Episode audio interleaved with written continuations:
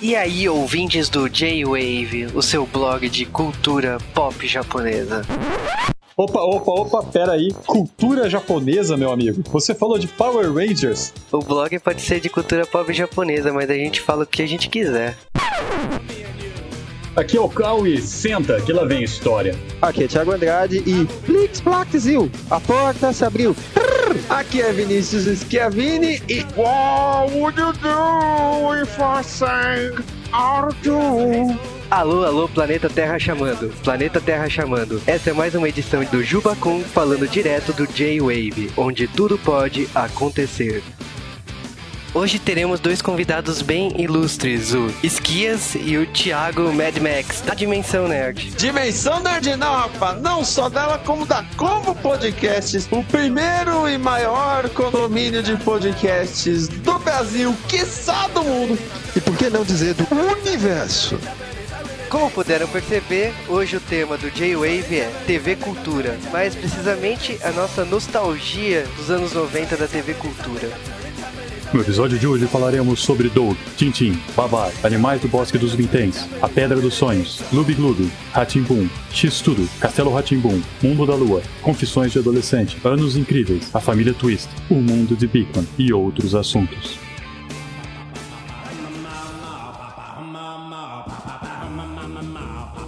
Teve uma repercussão bem grande esse podcast de Power Rangers, maior do que a gente esperava. Está chegando em lugares que eu nunca esperei que fosse chegar. O Thiago Siqueira, do Rapadura Cast, do nada, ele postou no sábado no Twitter recomendando: ouça o Rapadura Cast e o J-Wave. Eu olhei aquilo e como? E eu me senti lisonjeado.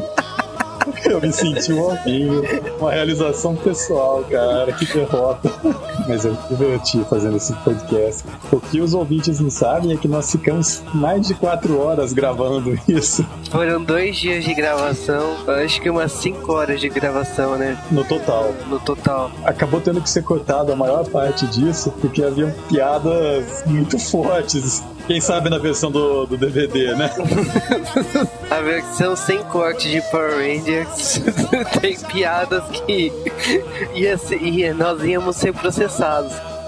Ó, muita gente perguntou se o Jason não tinha feito filmes pornô. E a resposta é não. Só para deixar bem claro, isso foi um rumor de internet. O filme pornô gay, que era Laguna Beach I Love Affair, que teria um ator chamado Jason Cutler, que na verdade seria o pseudônimo de Austin, não passa de um erro por causa de uma semelhança entre os dois atores e o ator que fez esse filme se chama Brock Rocks. Então, desmentindo, o Austin não fez um pornô gay. E infelizmente a Amy Jo Johnson, a Kimberly, também não. E com isso acabaram-se duas das maiores lendas urbanas da internet. A terceira maior vai ser abordada aqui nesse podcast mais tarde. Afinal, Marilyn Manson é ou não o Paul Pfeiffer?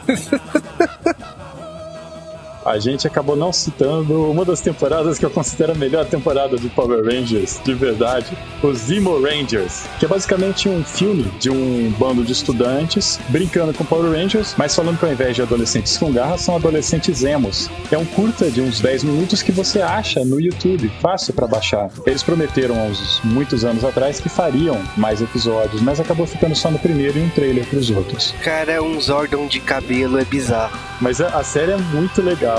Tem um episódio só, assistam, vocês vão rir bastante. E pra galera que não fala inglês, não precisa de muito conhecimento em inglês. É, a série é bem visual. A fotografia é anos-luz das primeiras séries de Power Rangers. Uma coisa que perguntaram bastante: ah, vocês não falaram sobre Sentai, por que, que vocês não falaram sobre o contrato que proibia passar os Sentais no Brasil? Porque esse contrato é igual ao filme pornô do Jason. Ele não existe, nunca existiu. O que acontece é o seguinte: uma empresa brasileira quer comprar um seriado. A Toei passava os direitos dos seriados japoneses pra Saban e a empresa tinha os direitos de Power Rangers e o seriado japonês. O que acontece é que as empresas empresas brasileiras negociavam com japoneses ou empresas em outros países, como o Google Five, que foi comprado da Itália, não do Japão. É lógico, se o cara vai lá comprar na empresa americana, o cara não vai empurrar Zio Ranger, o cara vai empurrar Power Rangers. É óbvio. Agora não existe esse contrato. Nunca existiu. O que aconteceu é que muita gente não aceita, principalmente os fãs, é que durante a década de 90 chegou a acontecer uma saturação desse tipo de séries. Olha, no Brasil teve no seu auge 12 séries de Tokusatsu no ar. Era Rede Globo, Record, Manchete, Bandeirantes, passando 3 a 4 séries ao mesmo tempo. A última série de Super Sentai que passou aqui foi Maskman, que foi um fracasso. Não teve o mesmo retorno de Changeman Flashman. Também, né? É. Maskman é uma série ruim. E aí a série seguinte que eles compraram foi o Liveman. Só que em vez de passar Liveman, o cara decidiu tirar do arquivo a série que ele comprou achando que ia dar um sucesso, que foi Patrine. Não preciso dizer que Liveman tinha talvez um potencial para fazer sucesso, mas o cara decidiu passar Patrine e deu errado, dois fracassos, Maskman mais Patrine, mais aquele, aquele negócio de passar muita série japonesa ao mesmo tempo, acabou. O gênero morreu. Alguns anos depois veio com Power Rangers. Não confunda que Power Rangers prejudicou a vinda de Super Sentai no Brasil. Isso não aconteceu.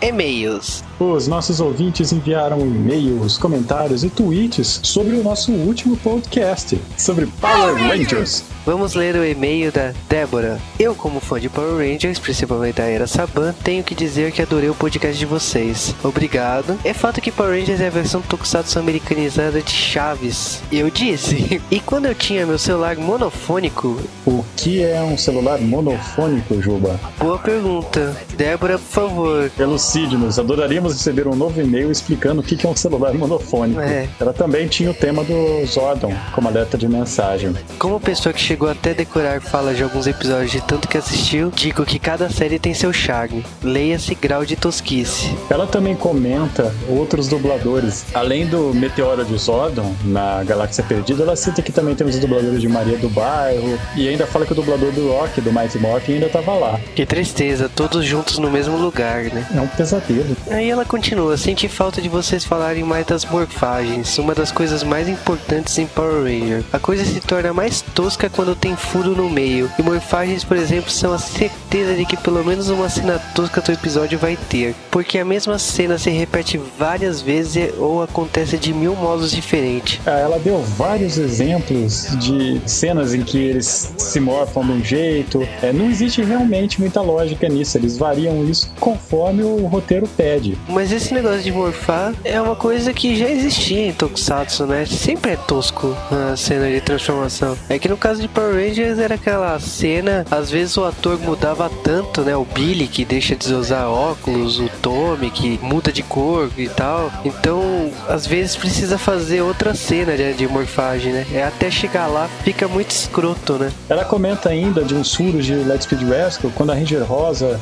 dali um ano, vira pediatra e, poxa, como ela é boa pra fazer essa faculdade rápida. Olha, depois do Fusca do Billy, a gente não pode comentar esse tipo de furo, porque a gente tá aceitando já. Ela continua, mas eu penso que o maior furo de Power Rangers até hoje é essa história de mudar o pessoal e quem saiu, só voltar para o encontro de heróis ou sumir de novo do mapa, sem um motivo plausível. Lembrei de um comentário do Conner em Power Rangers Dino Trovão fez, deve haver centenas de Rangers no mundo, poderíamos pedir a eles para patrulhar a cidade. Aí a mentora, junto com o Dr. Oliver, fala, a maior parte deles não são mais Rangers, muitos nem querem mais saber disso. Dino Trovão é uma das séries que mais cita as outras séries de Power Ranger. E eu concordo com essa fala, porque a maioria processou essa banda. Por que, que- por que, que eles vão querer ser Ranger de novo?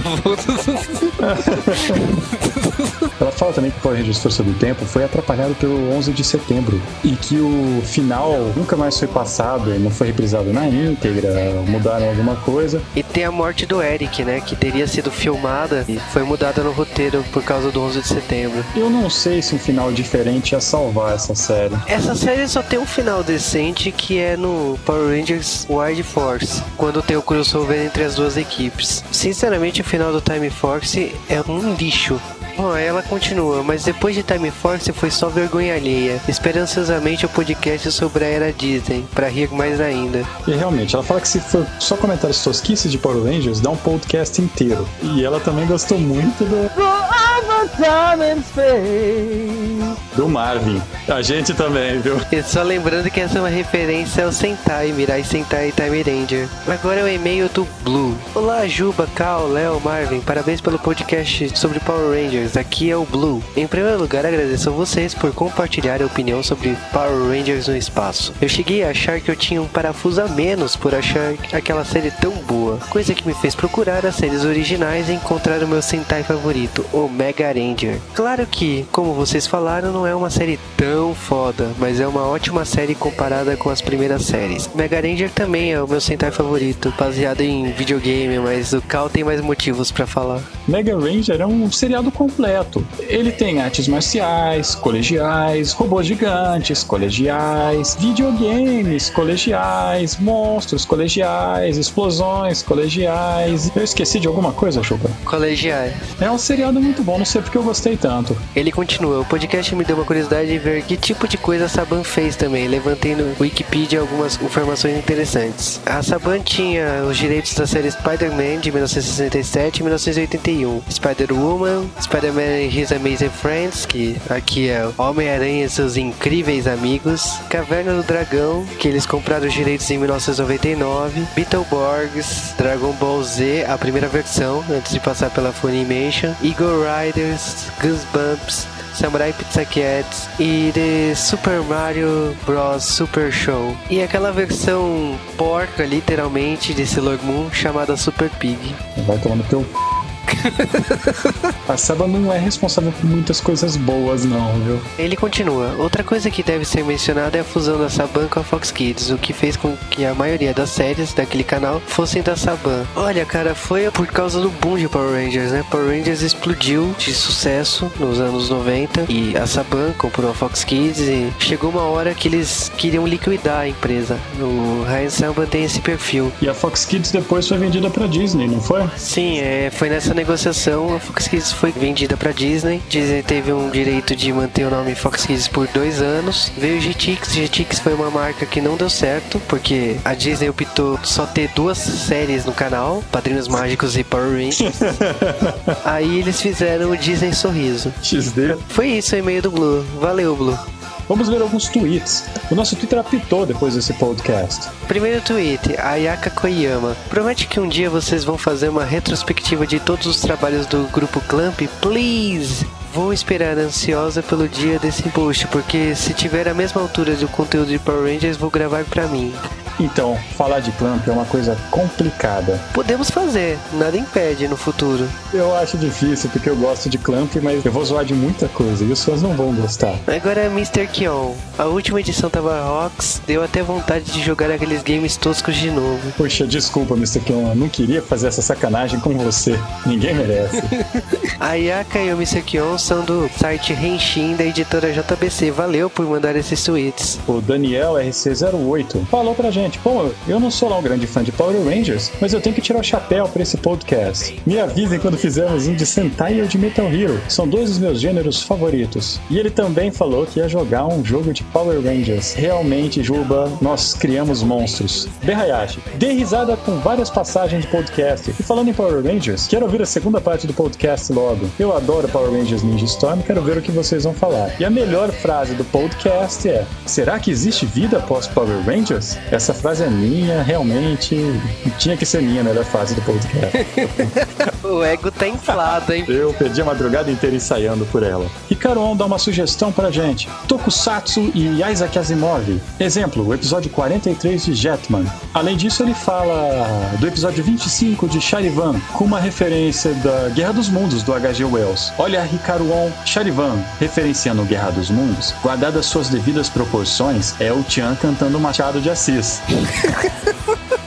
E isso responde a sua pergunta, Ricardo. Se alguém souber mais referências, a gente até pode dar uma olhada, mas é muito pouco material para se falar disso, porque todos os escritores dessa época, independente da nacionalidade, são influenciados por nomes como Isaac Asimov, o H.G. Wells, o Arthur C. Clarke e outros dessa laia. Tem gente que até diz que essa moda de monstro gigante japonesa se deve ao HP Lovecraft. Sabia disso, Juba? É, é bom saber disso, né? Uma coisa importante pro pessoal aí que falou de Tokusatsu, pode ficar calmo que vai sair podcast de Tokusatsu em breve. Mas nos perdoem. A gente gosta muito, mas a gente tem que falar o lado bom e o lado ruim. E é mais, muito mais engraçado falar o lado ruim.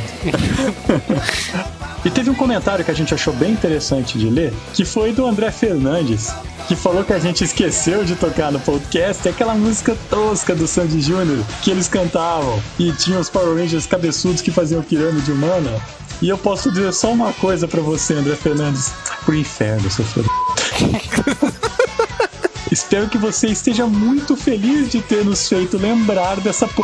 Porque isso agora está batendo em nossas cabeças. Tipo, lógico, Power Rangers foi difícil manter o nível. Agora, se tá Sandy Júnior, Mas pra sacanear vocês, vocês me sacanearam ou eu sacaneio vocês? Toma Furacão 2000 com os Power Rangers. vai conseguir. Eu vou, eu vou, eu, eu vou gostar de derrotá-lo novamente. o Luiz Cláudio mandou pra gente um vídeo no YouTube que Zil Ranger foi quem criou o Fusca com um abridor de lata em cima. Não foi coisa dos Power Rangers. Mas eu não vou pedir desculpas pro Billy, cara. E agora nós temos Twitter, arroba JWavecast. Adicione, mande tweets sobre o podcast. Queremos comentários, críticas, sugestões de pauta. O que você quiser comentar, comente. Você acha o link do nosso tweet aí do post também, se você tem preguiça de digitar. E se você quiser mandar e-mail, é jwavecast.gmail.com. Inclusive, nós queremos vocês, ouvintes, mais perto da gente. Nós vamos chamar a pessoa que escrever o melhor e-mail sobre o podcast de hoje para ler o seu e-mail no ar no próximo podcast. Então envie-nos um e-mail. Quem sabe você não vai ler o e-mail aqui com a gente. Envie um e-mail pra gente e no final do e-mail coloque seu contato no Skype. Quando vocês mandam um e-mail pra gente, façam igual vocês fazem com a chamada cobrar. Digam seu nome e a cidade de onde está falando, pra gente conhecer melhor os ouvintes e saber de onde vocês são. Além disso, você pode deixar um comentário agora, enquanto está ouvindo. E agora fiquem com o nosso podcast.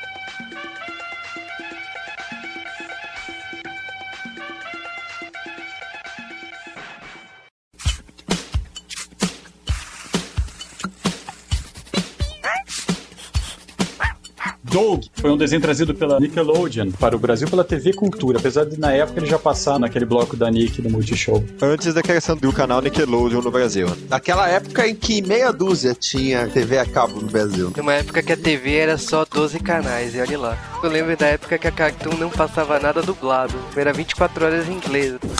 Doug contava a história de um adolescente que se mudou para a cidade de. Alguém lembra o nome daquela desgraça? Bluffington. Como diria Tiago Soares, estou retendo sua carteirinha de nerd neste momento, cavaleiro. O senhor não lembrar o nome da cidade do Doug é uma vergonha. Eu lembro do Sr. Jinx, é o pedófilo da vizinhança. Sabe o que eu lembro? Do tema de abertura, porque o Doug sempre entrava com o Costelinha, que era o cachorro dele, e acontecia alguma coisa com o Costelinha e rolava a musiquinha.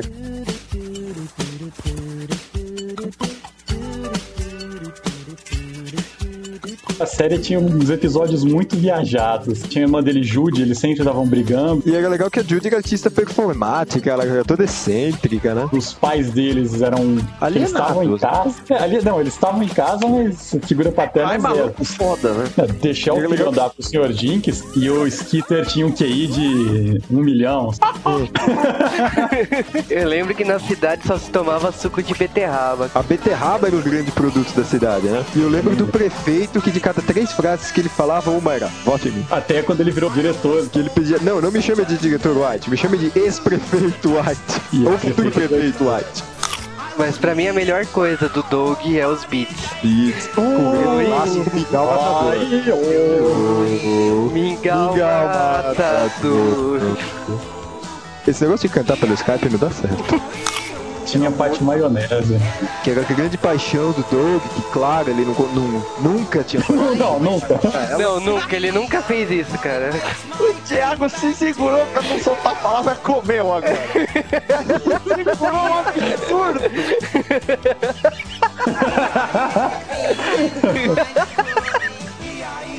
É, pra ele pegar a mão dela demora um tempão, que até tem um episódio que ele consegue, aí ele fala, acho que eu nunca mais vou lavar essa mão. Aí o costelinha derruba sorvete na mão dele, ele olha assim, bom, eu vou lavar só dessa vez.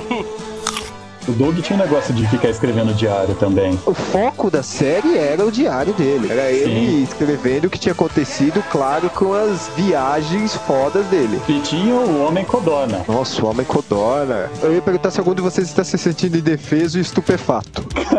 O melhor não era o Homem Codorna. O melhor é que o Costelinha virava o Cão Dorna. Eu lembrei do Skitter virando mosquito prateado. Eu lembro também do episódio que eles faziam uma banda com todo mundo da série. Ah, que todo mundo tocava bateria. A Bibi lá, amiga rica dele, contrata o cara pra ser empresário. Aí ela demite o Doug da banda, porque É. ele toca banjo. Aí ela fala que o banjo não combina muito com o som. Você toca algum outro instrumento? Aí ele diz assim, bateria. Eu, le- eu lembro do episódio que a Pat Maionese tá lá de plateia pro Doug, que ele tá aprendendo a fazer mágica. Aí, sem querer, ele se prende com ela. Ele tá apaixonado pela Pat, mas nesse episódio todo, eles juntos, ele percebe que ela tem um ódio mortal, né, por ele, né? Por causa da algema, né? Que os dois estão algemados. É, na verdade não é nem ódio, ela fica irritada com a Ela fica situação. irritada. Ele acaba ficando um pouco irritado também. Uhum. Aí é aquele velho clichê da mágica de fuga. Enquanto eles tentam se soltar, eles vão se prendendo mais. A partir da hora que eles encostam, né, o negócio lá, eles soltam. Esse negócio lá ficou tão feio, cara. Vocês lembram dos irmãos lá, os, os super gênios lá, que tem um episódio que o Doug tem que fazer trabalho na casa deles, eles nem querem deixar o Doug ter em casa porque eles têm vergonha do pai que é padeiro. O melhor é a coleção de quadrinhos dos dois, que um compra as revistas, aí o Doug perguntou, essa revista é legal? Aí ele, como é que eu vou saber? Eu não leio, eu só coleciono. Aí o outro cata a revista, começa a ler, tira do plástico e tal. Aí esse irmão que só coleciona fala, você sabe que você tá tirando todo o valor das revistas, né? Ele, é, mas olha aqui, eu tô aproveitando as minhas. O último episódio do Doug que eu lembro, eles estão se formando no colégio e o Doug faz amizade finalmente com o Roger, né? Uma coisa que foi Esquece na próxima temporada. lógico, É. né? Quando vira Disney, esquece. Eles querem conhecer o diretor do colégio, porque só tinha o superintendente lá. Vocês acreditam que a minha escola teve uma época que foi assim também, cara? Vocês nunca viram o diretor? Ficou acho que uns dois anos a gente não via o diretor porque só via o vice, a coordenadora. Ninguém conhecia o diretor, cara. Era era além do Urbana. Eu, em compensação, eu- tinha uma época que era amigão da diretora já. Nossa. A professora te mandava pra diretoria, você já pergunta, você já chegava lá perguntando o que, que tinha de chazinho, né? Não, não, eu ia sozinho mesmo. Eu fazia o jornal do- da escola. Ah, tá. Olha como vocês já pensaram coisa errada da minha pessoa. Todas as músicas dele eram a capela, né? Sim, mas a da versão Disney depois. Aliás, a série toda da versão Disney é meio fraquinha. O primeiro episódio da versão da Disney, tipo, parece um pesadelo, né? Tudo que você Não. do Doug é destruído. Eu lembro que ainda coincidiu que quando ele foi pra Disney, se não me engano, ele foi pro colegial. É, Aí o, co- o colégio foi destruído por cupins. o Roger fica rico. O Honkerburger pega fogo. A Paty corta o cabelo. A season finale. Pra você ficar meses falando: Meu Deus, o que vai ter agora na série? Agora eu fico pensando, o ginásio foi na Nickelodeon, o colégio foi na Disney. Será que se ele continuasse pra faculdade, ia pra HBO? Pelo nível que tá indo a série, eu acho que ia pro Discovery Kids. Imagina o Skitter conversando com o George o Curioso. O Doug, será que não foi meio que uma tentativa de fazer uma versão moderna do Charlie Bell? Se Eu você acho que pensar na, sim. pela aparência, sim. Ele tinha um pouco de negativismo, assim, igual o Charlie Brown tem. Ele. Ele tinha um pouco de loser também, né? É, Não, Ah, meu, só faltava ele falar que puxa. E o Skitter andar com cobertor, né? Devia ter um se tá episódio em que ele vai pichar o nome dele e tal e começa a musiquinha do, do Snoopy de fundo, sabe? Aquela clássica.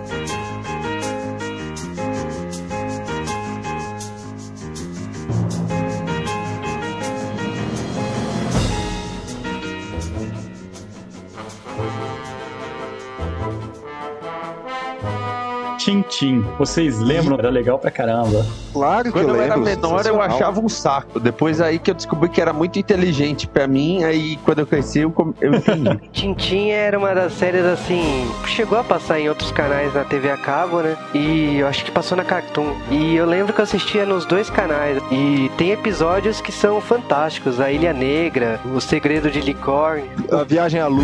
A primeira vez que eu vi Tintin foi no VHS daquele especial do He-Man que ele finalmente encontra a She-Ra. Tinha um trailer de 5 minutos de Tintin naquele episódio, piloto da She-Ra, vamos dizer. E o trailer era mais legal do que o filme inteiro do He-Man depois.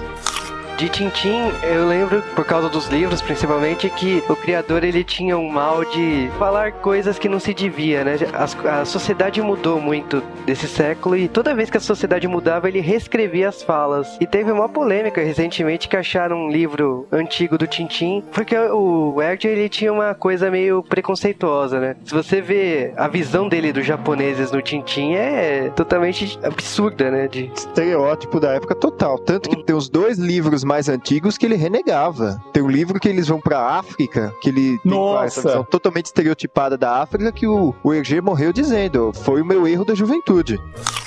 O primeiro episódio do Tintin é quando ele encontra o Capitão Haddock bêbado no navio, que estão usando o navio dele pra contrabando. Depois disso eu lembro vários episódios. O Tintin vai pra tudo que é lugar do mundo, realmente. Até fora do mundo. Tem um episódio que ele toma uma pedrada na cabeça e sonha que o mundo está acabando há 2012 na veia na década de 30. Cara, eu lembro muito do Segredo de Unicórnio, que é quando ele, ele tem que juntar os três barcos pra encontrar um tesouro. É muito legal. Tem até cigana envolvida nesse episódio, não tem? O Tintin tá virando filme, né? Pelas mãos do Steven Spielberg. pois é, não sei se eu fico animado ou fico com medo. Sendo Spielberg, eu me animaria. Não sem uma certa cota de pé atrás. O que me anima do Tintin no filme foi uma curiosidade de produção que eles estão reproduzindo todo o traço do autor em CG. E isso eu achei bacana. Agora, em termos de adaptação, Eles vão fazer o filme meio na- naquele estilão do Expresso Polar, do filme novo do Jim Carrey, Os Fantasmas de Scrooge, usando atores como base para animação digital. Eles não se tocaram que isso é péssimo, ruim e horrível ainda? Não, É, é, outra coisa que é bacana do filme do Tintin é que um dos filmes é o Steven Spielberg e o outro é o Peter Jackson, né? Cada diretor vai fazer um filme diferente do Tintin. São três. Pô, pariu. E tem que Então ser que fossem os dois juntos, né? tem que ser o Kevin Smith pra ver o Jay e o Silent Bob no Tintin, aí fica bom.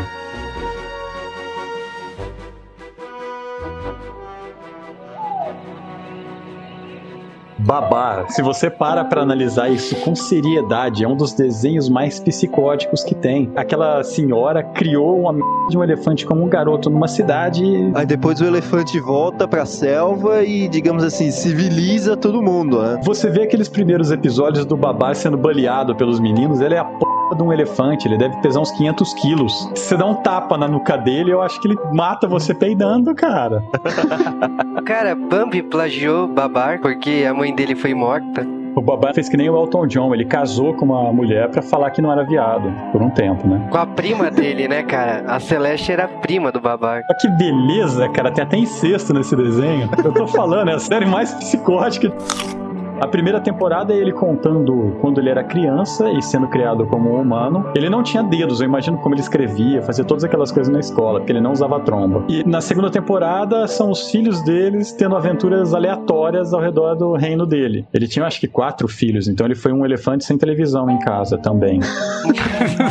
Essa primeira fase eu achei bem curta, né? Pelo menos dava essa sensação quando eu assistia na TV Cultura, né? Porque passava muito rápido pros filhos dele. que eu acho que era mais chata também. A segunda fase tinha pelo menos ação. Na primeira fase era só conversa e ele sendo baleado. Eu sei que ele tinha uma tática meio coração valente, que ele conquista lá a guerra pintando a bunda dos elefantes. ai que coisa meiga. Cara, por que, que você lembrou disso? Eu lembro que tinha um macaco também, que era amigo dele quando adulto. Tinha o macaco fanfarrão, tinha o rinoceronte lá, que era, Era o rei dos rinocerontes. era tentativa de vilão, né? Era o Ratachés, que era o rei dos rinocerontes. O dublador do Ratachés era o mesmo narrador do Red Bull. E essa série ela passava na mesma época que o Doug, que o Tintin, mas ela, comparada com as outras, ela chegava a ser até chatinha, né? Se comparar com ursinhos carinhosos, aquela porcaria é chata, cara. Ursinhos carinhosos tinha cada um desenho na barriga. Papai, nem isso. Aliás, isso eu nunca entendi. Se era ursinhos carinhosos, por que, tinha fauna inteira naquela porra?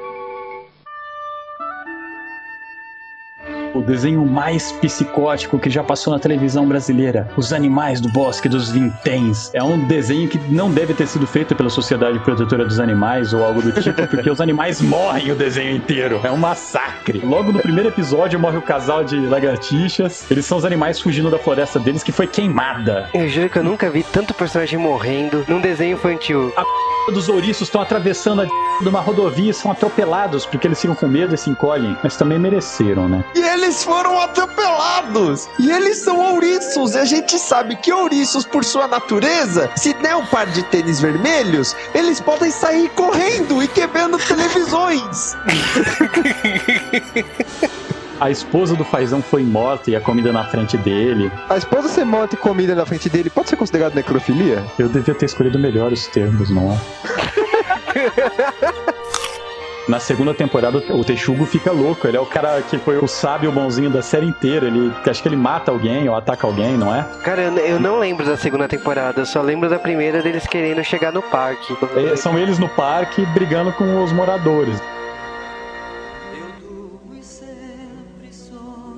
Pedra dos Sonhos. Pra mim é o melhor desenho da TV Cultura do lado de Doug, lógico. A Pedra dos Sonhos passou muito pouco aqui. Parece que passou metade da série só, né? As duas primeiras temporadas, de quatro. As TVs abertas adoravam fazer isso, aliás, né? Mentira, cara. Cita 14 exemplos agora, seco. Sério? Não, porque tem. Tem bem mais de 14, né? Muito mais. Cara, Pedra dos Sonhos era uma série britânica, pra variar, como Os Animais do Bosque dos Vitens. E tinha o- o Senhor dos Sonhos, que produzia os sonhos de todo o universo. Era o Sandman, basicamente, né? Eu ia chamar de Dumbledore, cara, porque ele tinha um visual meio Não. Dumbledore. Não, é o Sandman com o visual do Dumbledore, basicamente. É, exatamente. Tinha o boia fria dele, que era o Rufus, que era o estagiário, não era? No primeiro episódio ele tá Ele- começando a trabalhar lá. É, ele brinca de Mickey, o feiticeiro, tá? É que ele se- sempre se ferra na hora de ele produzir os sonhos. Tinha a namorada dele, O Ambarina. outro amigo dele lá, que era, parecia um um grilo, eu acho. Nug ou Biruta? Tinha também a um tiranossauro, Godzilla do mal, que era o vilão da série. O que ele-. Ele tinha sido banido do. Acho que do conselho dos caras que faziam os sonhos. E É, o esse mundo era dividido em dois, né? Metade era dos sonhos e metade era dos pesadelos, né? Quando você não sabe que vilão criar para uma série, coloque um tiranossauro maléfico de tapa-olho meio nazista. Não tem erro. E coloca a história dele ter sido amigo do herói principal e eles terem brigado. Nunca faz. Cara, mas eu fico me perguntando como aquele visual de vilão do Zordak, co- como ele podia ser amigo do Senhor dos Sonhos. Os sonhos ele tinha um poder maior que os pesadelos. né? Eles usavam aquela pedra dos sonhos meio como um farol, né? Que emitia uma luz e era por isso que os pesadelos não atravessavam essa barreira. Mas eu nunca sou, eu nunca entendi se, os- se o poder da pedra dos sonhos era alguma coisa que vinha pra nossa Terra, porque é citado que isso é um universo paralelo. Mas isso era do universo inteiro por causa que tem outra temporada, na segunda temporada que eles vão pro planeta dos sonhos. Que é um planeta inteiro de cristal e eles estão procurando uma pedra do sonho substituta, não é? Uhum, quando a pedra dos sonhos acaba, ela, a energia dela tá no fim. Ela descarrega. Eles não tiveram a ideia de pôr o freezer pôr os fiozinho de energia, né?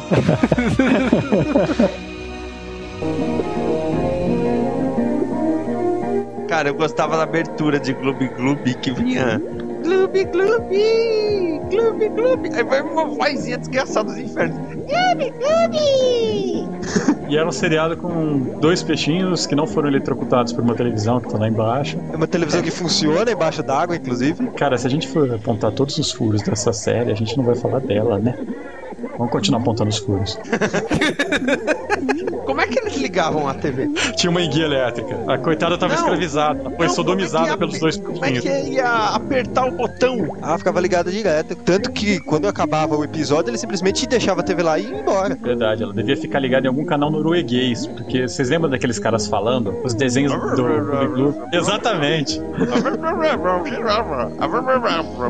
Aqueles desenhos Cara, imagina um cara desse desenho conversando com o George, o Curioso e o Skitter.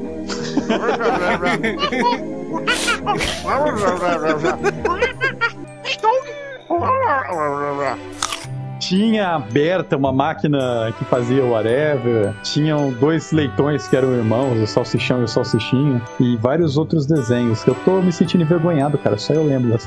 É assim, eu não sei porque eu gostava do Gloob Gloob. O que eu tava vendo é que ela durou pra caramba. Ela começou em 1991 e acabou em 1999, com 600 episódios. Cara, até a Fátima Bernard e William Bonner já apareceram em Gloob Gloob. Sério? Eles fizeram dois Sério? peixinhos no Gloob Gloob. Nossa, tem no YouTube isso? Não achei. Coração parando. Pei, Manda mensagem pro William Bonner no Twitter e pergunta se ele tem ouvido. Cara, uma coisa que me surpreendeu foi que Gloob Gloob voltou em 2006 pela TV Ratimbun, mas não voltou de reprise. Eles fizeram uma nova versão com os mesmos peixinhos da época, né? Que é Tem a interpretado. carangueja Carol ainda? Não, não, só tem o Carlos Mariano e a Gisele Arantes que faziam os dois peixinhos. Mas dessa vez era com temática meio de biologia marítima, já não era nada a ver com desenhos e tal. O legal eram os desenhos, cara. O único mais famoso dessa série de desenhos do Gloob Gloob era o Pingo. O Pingo eu achava chatinho. Era aquele pinguim lá. Nossa, cara, imagina o Pingo, os irmãos construtores, o Steve, eu já acho curioso.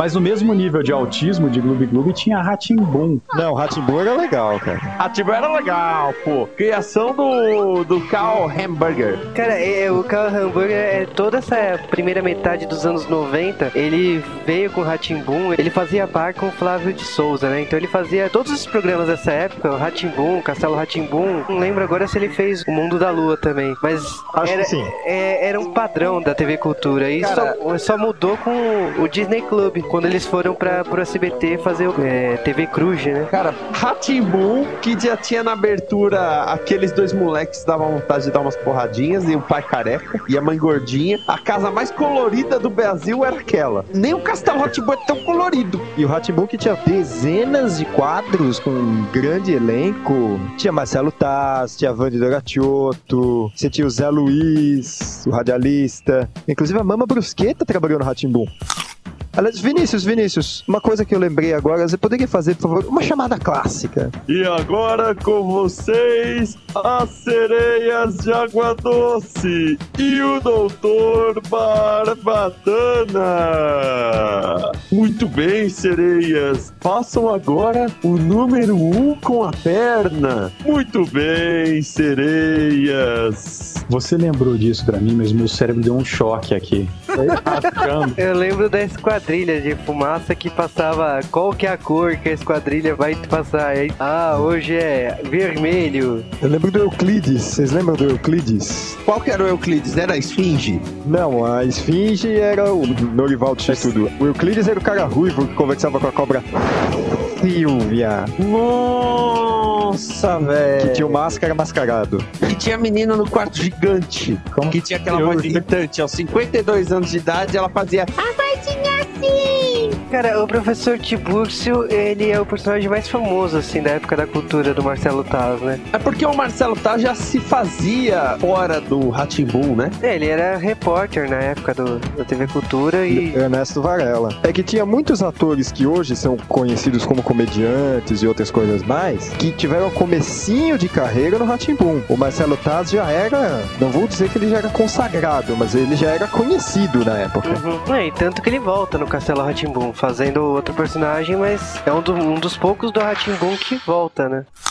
A coisa que eu lembrava de assistir isso nas tardes da cultura era o Senta, que lá vem história. E aí tocava uma musiquinha randômica. Que tinha aquelas histórias nada a ver, tipo da mãe que perdeu o filho, que lembrava que ele jogou uma mulher de blusa laranja, aí eles saíam pela cidade procurando uma mulher de blusa laranja. Mas não lembram o clássico? O clássico está o que é? Clássico Cadê supremo. o Léo? Cadê o Léo? O Léo, onde é que está? Opa, tô aqui. Gerou um spin-off. Não, não lembro de Cocoricó. Cocoricó, não tá, na- não, não tá na pauta, a gente não não vai falar disso, cara. Cocorico não.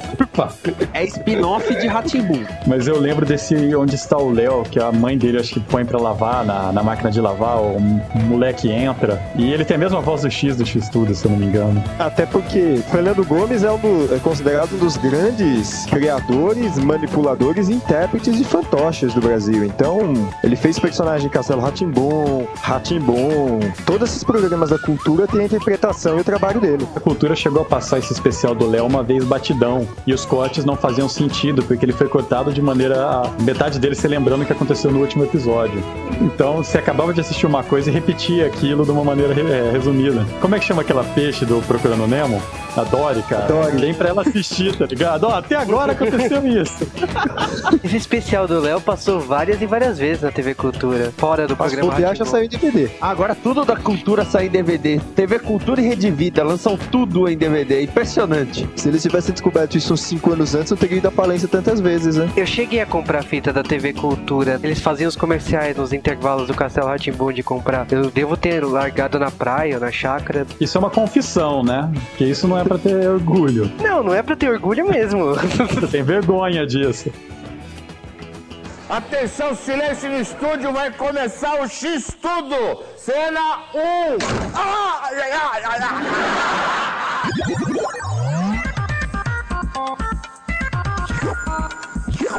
Vocês lembram disso daí, não lembram, cara? Claro, gerou nossos também. Foco, tipo,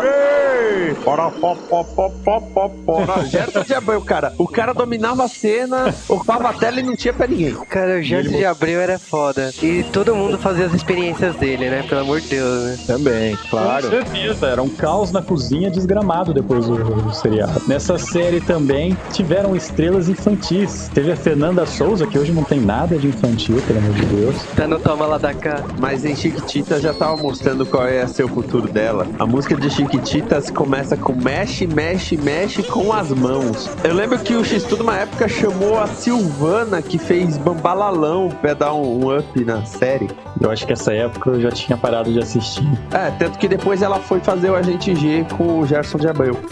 Tinha Sherazade. Aliás, tinha um monte de coisa no X-Tudo, aquele bando de cara fazendo mágica ou coisas do tipo que não fazia sentido algum. Eles tentaram capturar o pessoal que fugiu de Ratimbun, que já não babava colorido mais, e tentaram dar uma série pra eles, né? Mas assim, X-Tudo teve duas fases, né? A primeira fase com o Gerson de Abreu. A Shirazade, eu lembro que sempre indicava um livro, né? A Fernanda Souza, ela fazia papel da garotinha que tinha curiosidade de ouvir uma história. E a Shirazade contava, dava uma sugestão. Era uma indicação de livro, né? O Gerson de Abreu, ele dava dicas de experiência junto com o X. E tinha o Rafa, que depois... As receitas também, né? É, o, o Rafa dava as receitas. Aí tem, em, em off, a saída do Jardim de Abreu pra Record, surgiu a Gente G e a TV Cultura colocou Big Money no lugar. E aí tem uma segunda fase do X-Tudo, que é quando entra é, o Marcelo Masfield, que é Marcelo o... Mansfield e o Márcio Ribeiro também. E o Márcio Ribeiro, na segunda fase do X-Tudo. E o Norival Riso, que fazia aquele quadro Você Sabia, que ele fazia as perguntas pro Márcio Ribeiro, dando 300 mil dicas que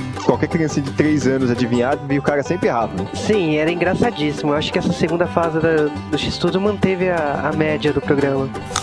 Que tipo de pai deixaria os filhos andarem com o Gerson de Abreu? Ah, ah, só Ele porque anda- ele é gordo. O melhor. Não. o melhor amigo dele é um fantoche, cara. Cara, a alternativa era deixar seus filhos andarem com a Xuxa. Cara, o Gerson de Abreu me parece um cara tão confiável.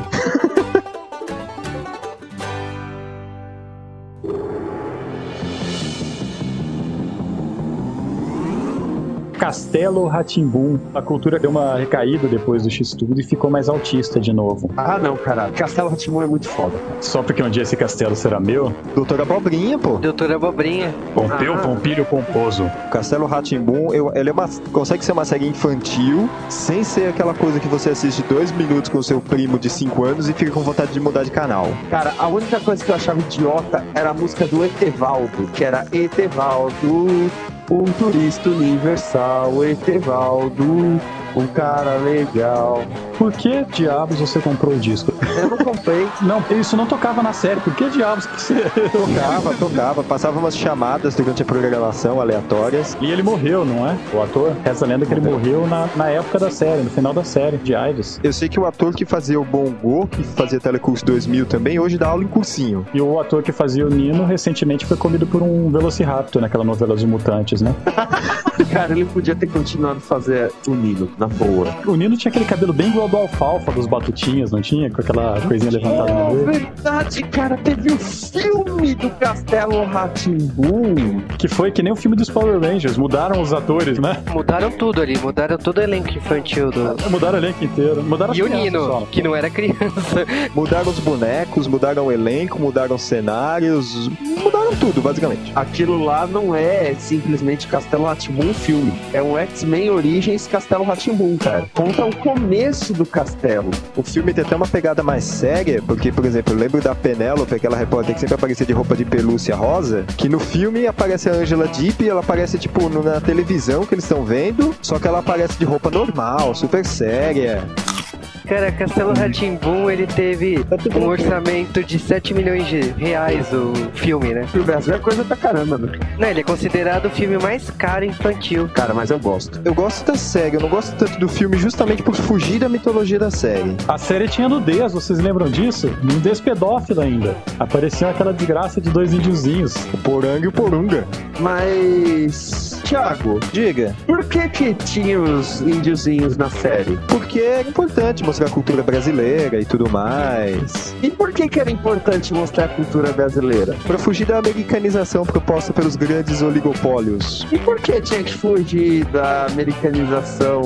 Porque sim, Zequinha. Porque sim, não é resposta. Marcelo Taz de novo. Marcelo Taz como Telekid, né? Cara, vocês lembram do Tibio e o Perônio? Os dois cientistas malucos que davam Ah, sempre cara. dicas em cada... Fica fazer experiência sobre o voo das borboletas. Eu lembro de vez em quando, vou mandar oi pro Vinícius da Mercedes, eu fico, olá, olá. Este é meu irmão Tibio e este é meu irmão. Pior que é Um dos quais, inclusive, era o co-criador da série, né? O Tibio e o Perônio, um deles era feito pelo Flávio de Souza. Ele era o easter egg das séries, né? Porque ele fazia o... Perônio. Então ele que é o Stan Lee da cultura. É, ele que criava, né? E depois ele também fez. Ele era o, o tio do Lucas no Mundo da Lua. Ele fazia sempre participações especiais nos programas.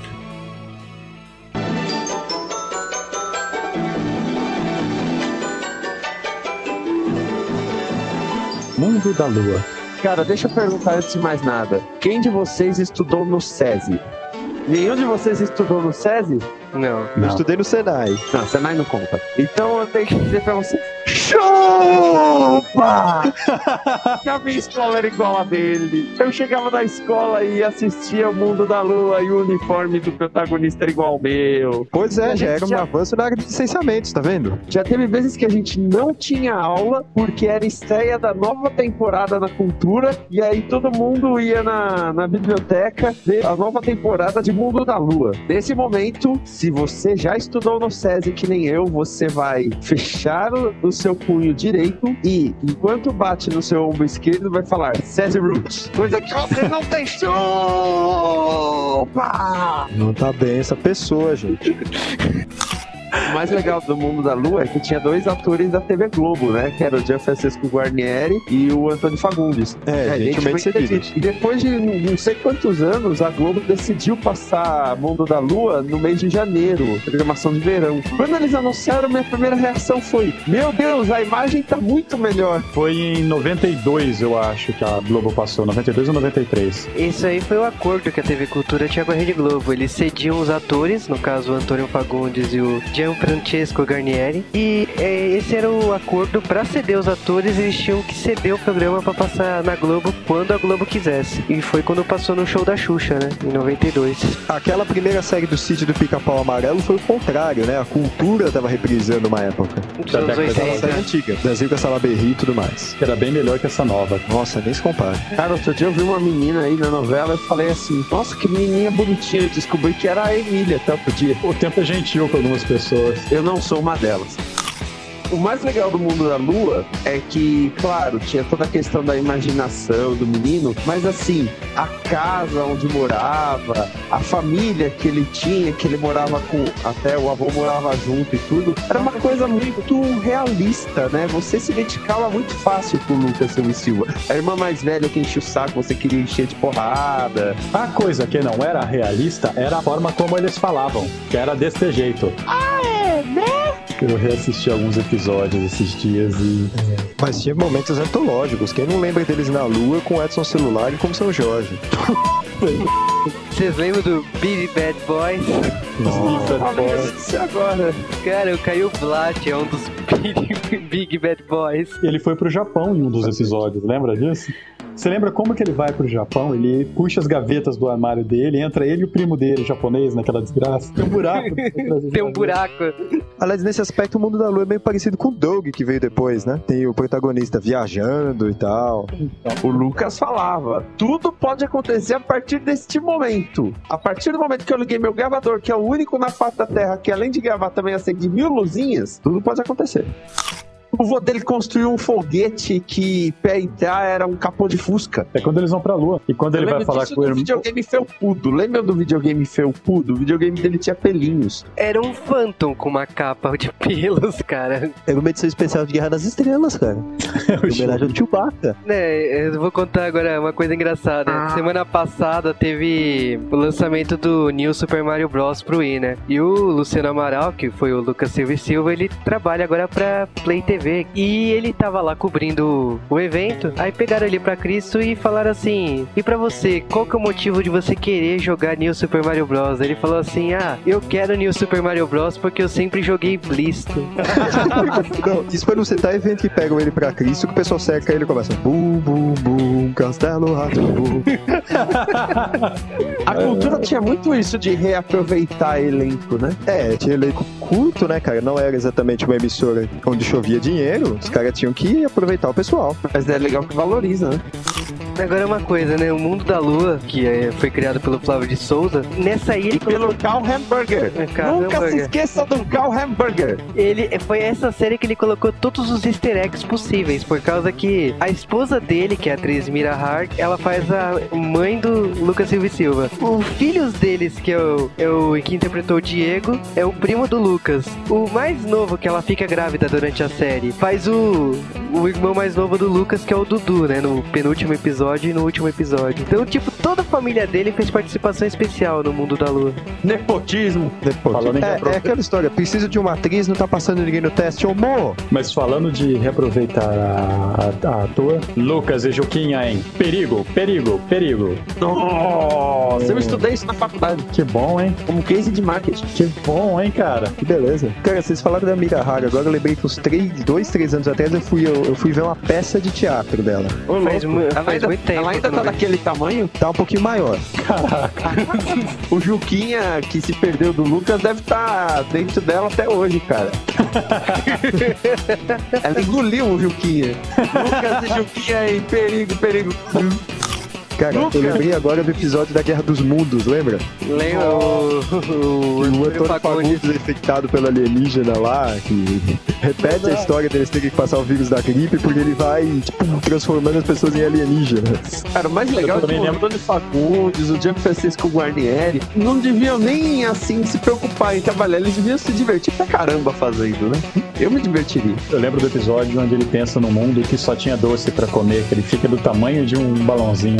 O mundo da lua sempre tinha isso, né? Sempre as fantasias acabavam meio que se voltando contra ele. Tinha um episódio que ele imaginava que ele era riquinho e tal, aí ele acabava sendo assaltado, os caras levavam até as cuecas dele. A, mo- a moral da história do mundo da lua é pra você ser- aprender a ser conformista.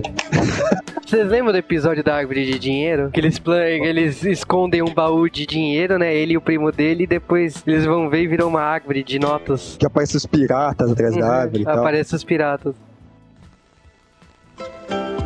Confissões de Adolescente. Na verdade, essa é a série não autista que a gente tá falando aqui. A série até é quase adulta, adolescente. É, adolescente quase adulto. É uma malhação com o cérebro. É um simbolismo de como era a adolescência é, nos anos, Anos 90, 80. com a- as meninas que liam Capricho e colavam mil adesivos e viam entrevista com o vampiro, se viram ali naquele seriado, eu sei por causa da minha irmã. Cara, eram quatro meninas que eram personagens bem diferentes, bem definidos, inclusive a Débora Seco ali no meio, fazendo a irmã mais nova, a Carol. E tinha o Luiz Gustavo, né, como pai delas. Continuando aquele acordo com a Globo, né? É, a série é baseada no livro, Da Maria Mariana. que saiu DVD. A Maria Mariana ficou um tempão sem fazer nada depois. Ela foi aparecer tipo mãe de quatro filhos escrevendo um livro sobre as experiências. É, a Maria Mariana, se eu não me engano, ela é uma das adolescentes lá do Coisa, cara. Ela é a mais É, velha. ó, Maria Mariana, Daniele Valente, Georgiana Góes, Débora Seco. Essa série era dirigida pelo Daniel Filho, né, cara? Tipo, é padrão global mesmo, né? É, era uma série da Globo para que passava na cultura, basicamente. O mais legal dessa série é que se vocês assistiam até os créditos finais, tinham centenas de atores famosos que apareciam nessa série. Não sei se vocês lembram disso. E eles não ganhavam, eles faziam isso porque ele- é, por amizade, por, por graça mesmo. Eles faziam as participações. Era uma tradição, seguiu. Teve uma série depois chamada Sãos e Salvos que seguiu o mesmo esquema. Que o pessoal todo interpretava com umas perucas mega coloridas, com os penteados esdrúxulos e tal. O pessoal tudo fazendo a base da amizade.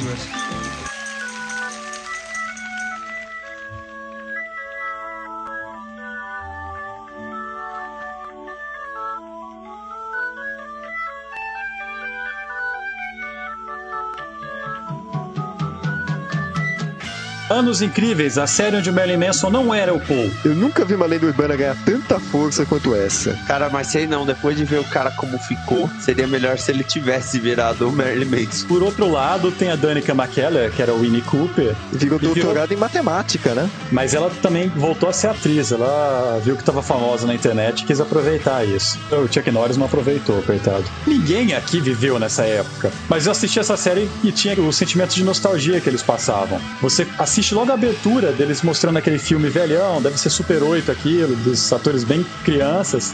Aí você tem impressão, você sente saudade daquilo lá. E o Joe Cocker, naquela performance foda dele do Woodstock tocando na abertura, é demais aquilo lá. Eles conseguiram recriar a época de um jeito difícil. Não poderia ficar melhor. E detalhe que acho que na quinta temporada a abertura muda e passa a ser eventos históricos, Homem na Lua, Woodstock, o Kennedy, mas ainda assim arrepiava pra caramba, porque a série teve seis temporadas ao todo.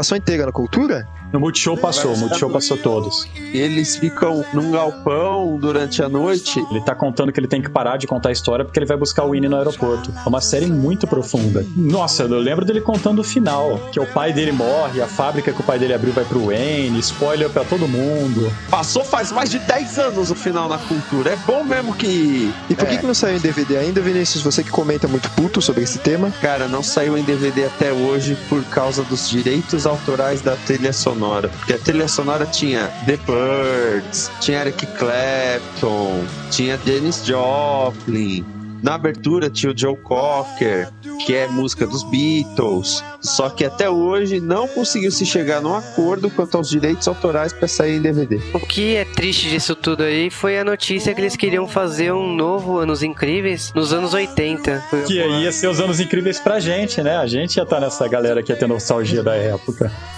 Vocês sabem por que que Anos Incríveis acabou? Por que que Anos Incríveis acabou? Não foi por falta de audiência, inclusive a série era muito assistida. Foi por um escândalo sexual envolvendo o Fred Savage, que é o Kevin Arnold, e o Marilyn Manson, que é o Paul. Nossa, o que aconteceu? Na verdade, algumas das garotas que trabalhavam no estúdio acusaram eles de assédio sexual. E a série era tão famosa na época que isso daí deu uma repercussão muito grande e o pessoal caiu em cima da série. Então, quando eles foram gravar, e ele- eles estavam no meio da gravação da sexta temporada. Então, eles, a emissora, eles tinham que falar com a emissora se ia renovar ou não. Eles tinham que decidir isso. E aí, no último episódio, eles gravaram o último episódio daquela maneira que terminou o Kevin indo com a Winnie no galpão e tal, mas não gravaram a locução. Depois eles estavam só esperando pro locutor pra ver se ia ter ou não uma próxima temporada. E o locutor gravou finalizando a série. Inclusive o locutor de Anos Incríveis era o ator que fez um dos bandidos de Esqueceram de Mim nos Estados Unidos. É o Daniel Stern. e é o Anos Incríveis, mago. procure no YouTube por Anos Incríveis sem a narração. É o cara falando que Anos Incríveis é uma série de meia hora ou uma hora dos atores um olhando pro outro sem falar nada. Porque a todo momento tem a voz do Kevin narrando. Então tem várias. Ele, ele pegou um episódio e colocou o episódio sem o narrador. Ei, mãe, eu posso fazer isso? Naquele instante eu pensei em tal coisa, não sei o que. Ele corta isso. Ele olhando pra mãe, 30 segundos. A mãe olha pra ele, 30 segundos. Não. Não, é que nem aquela tigrinha, aquele site que faz a tia Garfield, Mi- Minas Garfield, né? Cara pega Exatamente. esse tigre e tira o Garfield. É, o, cara fica extremamente. Fica um negócio Esquizofrênico. cara. Exatamente. O Anos Incríveis sem o narrador fica assim. Uma coisa bacana dos Anos Incríveis lá fora foi que ele foi exibido no Nick Night. Teria sido uma série bacana pra passar aqui, né? Já que o bloco estreou faz uns dois anos. É começo de temporada do Anos Incríveis que eles vão pra praia, porque logo depois a Karen, que era a delicinha da Olivia Dabo, ela ia pra faculdade, onde ela casou com o Ross do Friends. O Kevin tem um casinho com uma loirinha lá, bonitinha, com sardas e tal. A atriz, depois que fez Anos Incríveis, quando cresceu, virou atriz pornô.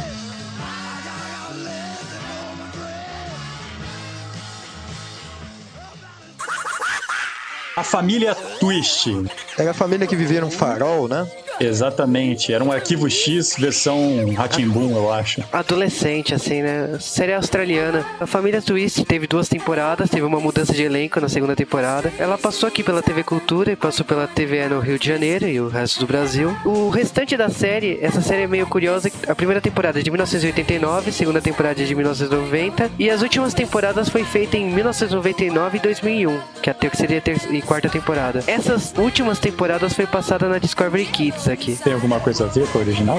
É continuação do livro, mas por briga dos direitos autorais, a série foi cancelada e o cara só conseguiu retomar a série na terceira temporada, em 99. É, entre a primeira e a segunda temporada, eles trocam o elenco mesmo. A cena mais legal de Família Twist é quando eles têm um galo que sabe contar e sabe fazer conta. Um dos moleques ele vira pro galo e fala: Ah, quanto é? Um mais um. O galo vai lá e cisca. Pá, pá. Aí o outro moleque, ah, e quanto que é? Dois mais dois. Ele vai lá e cisca. Pá, pá, pá, pá. Aí chega um dos moleques, que era o filho da mãe da desgraça. Ah, quanto que é 8 mil vezes 47 milhões? Aí o galo começa. Pá, pá, pá, pá, pá, pá, pá, pá, pá. E explode, cara. E a série é cheia de bizarrices desse jeito. Eu lembro de um episódio que o cara quer, que um dos irmãos quer conquistar a menininha lá, aí ele vai numa cigana, não sei, que dá um tipo de um manteiga de cacau, batom pra ele, que se ele passar no- na boca aquilo, ele vai conseguir um beijo de cada fêmea da cidade. É, de todas as mulheres da cidade, até de algumas fêmeas de bicho, menos da menina que ele queria beijar. Eu lembro de um episódio, o farol tinha um fantasma, né? E a, a irmã, a- que era linda, ela ficava hipnotizada e seguia o fantasma. Vocês lembram disso? O final de temporada tem todo esse negócio com os fantasmas aparecendo no final da segunda temporada. O cara chega a dançar com o fantasma, que é bem legal.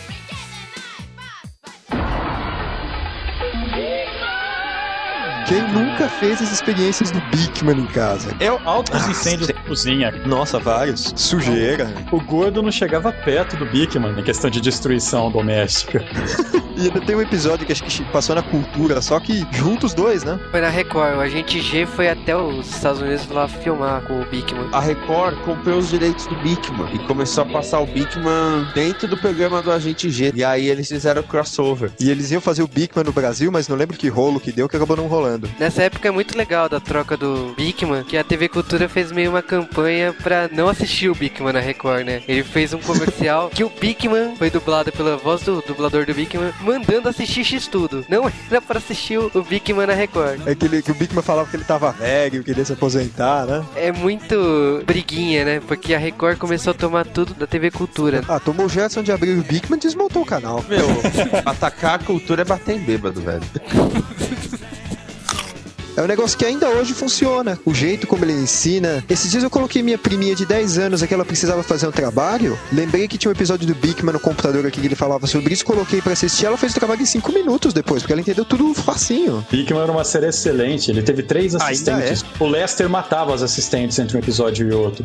Que era a Rose. se devorava dos assistentes. É, devorava melhor. Era a Rose, a Phoebe e a Liza. A, a Phoebe eu achava meio sem graça, que foi a última, que era gordinha, que é quando o programa já começa a ficar formulaico demais. Eu gostava da Liza, que foi na segunda e terceira temporadas, porque ela era insana. Ela dava ligeiras demonstrações de ser maluquete. Ela entrava nas ondas, né? Cara, e quando eles, eles na dublagem, porque eu imagino que no original ele falava, ó, chegou a carta de fulano de Portland, Oregon. Porque eu adorava, cara. O, o João Sombrinha, da cidade do guarda-chuva, perguntou. Cara, eu adorava aquilo. E os pinguins, cara, que sempre conversavam, aí eles ligavam a TV e via o Bigman com fato rápido. E sem fazer uma punchline no final, era uma piada tosca. Vocês lembram que essa série, os letreiros eram todos em português? Eu acho que foi uma das primeiras séries que quem trouxe, eu não, não sei qual distribuidora trouxe, teve o cuidado Legendou de. tudo, é verdade. é, teve o cuidado de não só legendar, mas fazer a animação pra não parecer o, o nome em inglês. Era, Foi um cuidado bastante Super bacana. caprichado. E- A dublagem também é muito boa. Se bem Dublagem que falar é de dublagem brasileira nos anos 90 chovendo molhado, né? Uhum. Agora, o mundo de Bigman ele foi responsável por toda uma transformação, né, na televisão, na educação brasileira, né? Porque todo mundo tentou copiar um pouco o que o Bigman fazia, de fazer a ciência parecer fácil para criança. O Globo Ciência tentou seguir, né, essa linha. Nossa, a Globo Ciência. Eliana. Não lembra disso, não. Eliana, não lembra disso, não. Não, mas eu tô falando que Bigman, ele inspirou todo um sistema de educação na televisão. Isso eu acho que é muito E bacana. Petkovic. Qual o apelo? O Bigman interpretava também outros personagens na série. Eu lembro do Homem Equilíbrio, do Professor Chatoff. Dos cientistas mortos, né? Que ele falava que os cientistas tinham interrompido suas atividades no pós-vida pra ajudar lá. E era ótimo aquilo lá. Nossa, e sabe o que eu lembrei agora? Você lembra de Cisca a galinha? Que o Lester fazia uma galinha com a mão, ele começava a, a- um esquema meio ventríloco do Batman, agir como se aquilo fosse um personagem inteligente. Caralho! É Que tinha o verdade. desafio de Cisca, que o Lester falava que não sabia a resposta, e o Bigman, Lester, se você não sabe, a Cisca também não sabe, porque ela é sua mão. Aí a Cisca via lá e desvendava o desafio ali. Uau, Lester, eu não sabia que você sabia isso. Ué, eu não sei. Foi ela. Era Cara, pra ótimo. ver, pra ver como é a desgraça. Os Estados Unidos tinha cisca galinha, a gente tinha o melocotom. Não sei se você sabia, mas o ator, ele não tinha aquele cabelo, né? Ele era careca, né? É, na verdade, o ator, eu vi fotos mais atuais dele, ele tá cara do Mel Brooks. Tadinho. E o Lester não era um rato também. Vai chocar muita gente. Cara, o Lester, Lester era... não era um rato? Era um camundongo. Porra, grandes bostas. Bigman, na verdade, é baseado numa série de quadrinhos onde tinha o Bigman e a irmã dele. E essa série foi adaptada pra televisão, E limaram a irmã dele. limaram por falta de orçamento. Aí eles colocaram uma ajudante qualquer pra bater. E a série ela e durou algumas temporadas. é, Ah. quatro temporadas, na verdade. Eu lembro pelas assistentes. É uma temporada com a Rose, duas com a Liza e a última com a Phoebe. E a a série, ela, se eu não me engano, ela foi cancelada por. Ou ela perdeu sucesso, ou já não tava dando dinheiro. Série educativa é um negócio que não dá dinheiro, tirando Lazy Town. Lazy Town não é educativo, é vegetativo. Surgiu uma série de desenhos na rabeira. Eu lembro que de volta para o futuro, no final, tinha o Christopher Lloyd, às vezes fazendo umas experiências. A Globo passou uma série chamada Eureka. Tudo pra tentar clonar o Bigman. Bigman, aliás, era, era uma espécie de homenagem a uma série igual dos anos 50, apresentada pelo Don Herbert, que inclusive é o nome dos pinguins, é Don e Herb no inglês, não Léo. Eu? Ele não. fazia a mesma coisa que ele. Inclusive nas temporadas mais recentes eles param de chamar de Léo e começam a chamar de Herb. O que eu achei bacana é que em- em 2006 eles tentaram voltar, né? Eles estavam se rearranjando pra voltar a série. Será que seria bacana, depois de 10 anos, a série funcionaria hoje em dia? Cara, a molecada hoje em dia assiste Mr. Maker, assiste Lazy Town. É óbvio que Mr. funcionaria. Mr. Maker é foda. A molecada Cara- de hoje assiste Dora Exploradora. Eu acho que acabou o argumento disso aí. Agora, eu devo fazer uma pergunta pra vocês. Vocês, alguma vez na vida de vocês, quiseram que o quarto de vocês fosse tão grande, maluco e bagunçado, igual era aquele local do Bigman? Claro. Nossa. E quem nunca quis ter um bogoscópio? Se vocês verem os episódios de estúdio daquilo, vocês vão ficar tão decepcionados com o tamanho daquele laboratório. É decoração, né? Faz parecer bem maior. Eu lembro das receitas do Bigman, daquele cozinheiro nojento pra caralho. Cozinha de um arte. Dá um fora na minha cozinha! Espremia espinha, jogava na comida, pegava barato, era muito foda. Eu lembro que ele ensinava a fazer vidro com açúcar, né? Esse cozinheiro. Não, eu preciso encontrar essa receita de novo, cara. E no final de cada, cada bloco, eles falavam, ah, e fiquem ligados, porque no próximo bloco tem isso. O Lester, num desses blocos. E no próximo bloco, nós vamos ensinar você como fazer um carro turbo usando as coisas que você encontra debaixo da sua unha. Ah, brincadeirinha. Eu, eu lembro um. Ah, MacGyver, né? Pô. eu lembro um que a Rose vira. A seguir, vamos explicar o que faz os carros andarem. Aí o Lester vira. Ah, essa é mole. Explosões. Aí aparece uma explosão, tá, Rose? Não faz isso, vai a surpresa. Aí o Lester, que nada, eu conheço esse pessoal aí. Eles voltam por causa das explosões. Eu diria os Mythbusters, né, cara?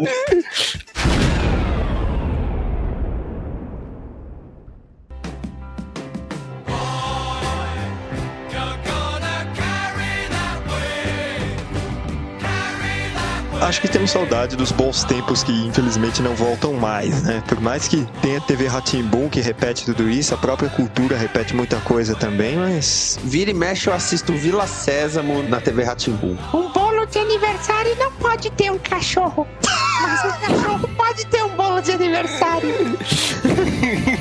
A geração Não. atual tá perdendo muito, porque que a TV Cultura foi, dificilmente ela vai ser hoje em dia, né? Todos os programas, eles tentaram, Ilha Ratimbum, ela tenta emplacar, mas programas que nem Mundo de Bigman, Castelo Ratimbum, Mundo da Lua, X Tudo, isso aí não volta mais não. A geração atual não vai ter nada que se identifique com isso, enten- entende? Como não, cara? Hoje passa Padrinhos Mágicos 12 vezes por dia? Mas é a mesma coisa? em cinco, em cinco canais diferentes, né? Não, eu te desafio. Liga a tua televisão agora e começa a procurar. Você vai achar Padrinhos Mágicos passando. Mas o que que isso tem a ver com desenho de, edu de educacional? O programa que tem educação como o Mundo de Bigman? Nada!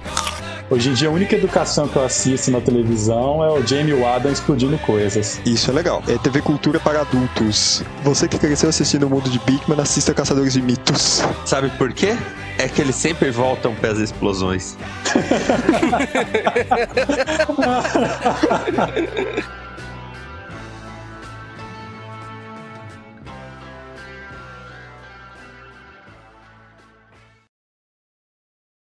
Ainda não acabou, não. Vem cá, vem. Uma enxugadinha aqui, uma coçadinha ali. Faz a volta e põe a roupa de faixa. Ah, banhinho é bom. Banhinho é bom. Banhinho é muito bom. Agora acabou.